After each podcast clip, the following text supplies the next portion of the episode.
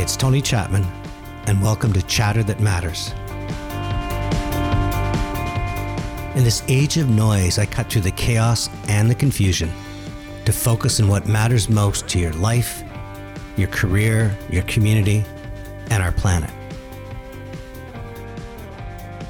At the beginning of every podcast, I ask an essential question, and then together, we go on a quest to mine for insights and identify the big ideas that will help you get to where you need to go.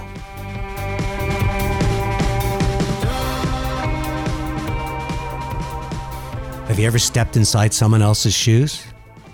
Of course you have.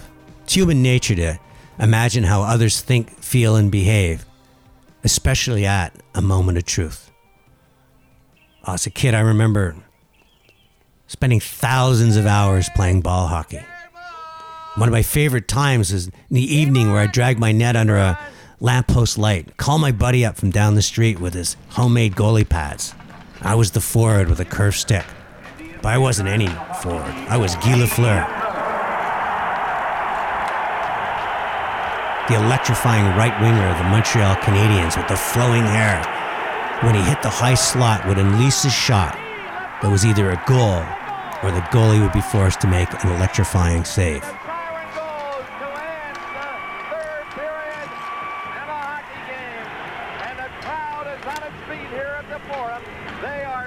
And each time I bore down on the goalie, there was stakes. See, it was game seven, Stanley Cup final, seconds left to play.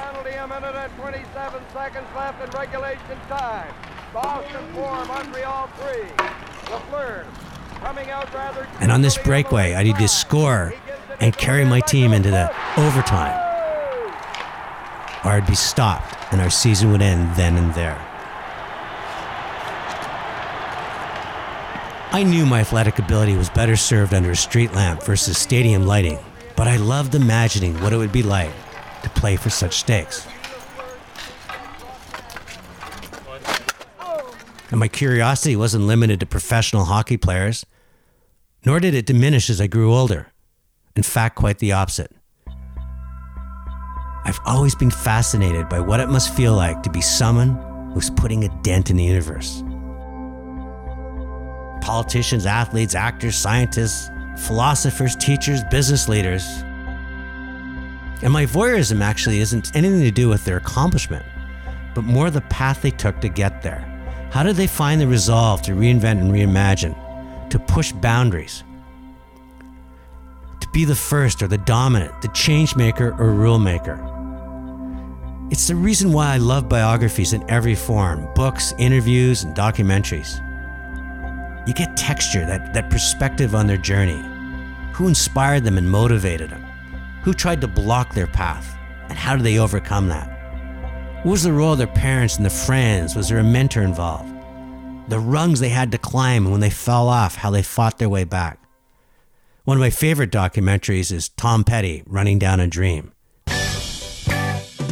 the success comes and then anything can happen day to day. It was high adventure. It shows Tom Petty for who he really is. Of course, he's a creative genius and a great performer. 1978, if Tom Petty said, leave Fleetwood Mac and come and join us, I would probably have joined Tom Petty and the Heartbreakers.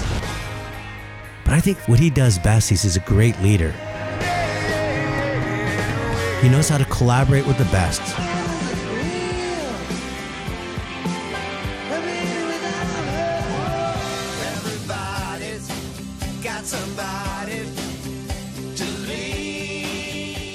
but he also took on a music industry at the time held all his notes.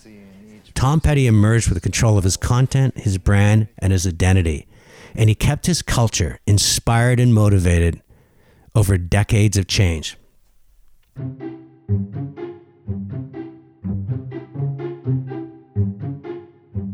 I love the quote Life is not a dress rehearsal because it embodies people like Tom Petty, people that have a good life, live well a life of purpose and passion that stands out. And my brain always races to their backstory. When they hold that trophy up above their heads or accept their Nobel Prize, when their medicine heals, or they get elected, or their bill in Parliament passes against all odds. What are they thinking at that moment? How do they feel? What gave them the fortitude to keep reaching and pulling and overcoming? The race to know, to put myself in other people's shoes, also served me so well in business. I had the good fortune to attract a team, and together we built two internationally renowned communication agencies.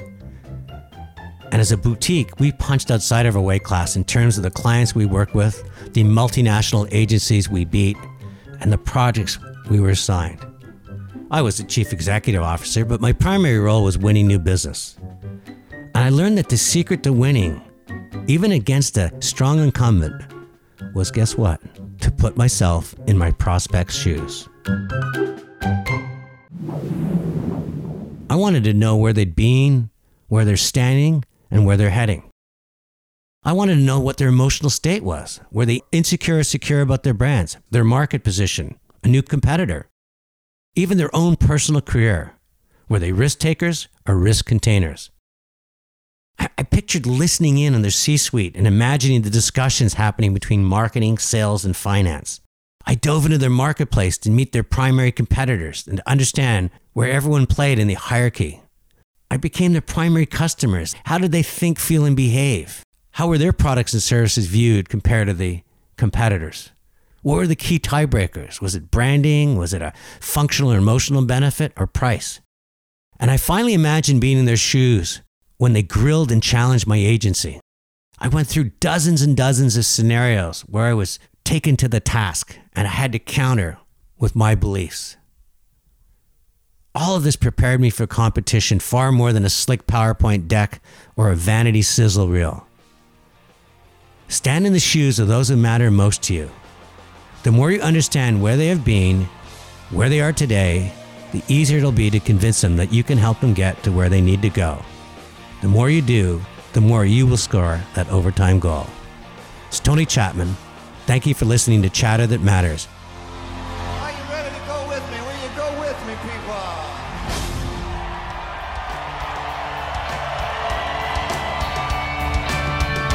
You've been listening to Chatter That Matters. If you haven't done so already, subscribe to the show wherever you get your podcasts. You can connect with Tony on Twitter at Tony Chapman, through LinkedIn at Tony Chapman Reactions, or visit his website, TonyChapmanReactions.com.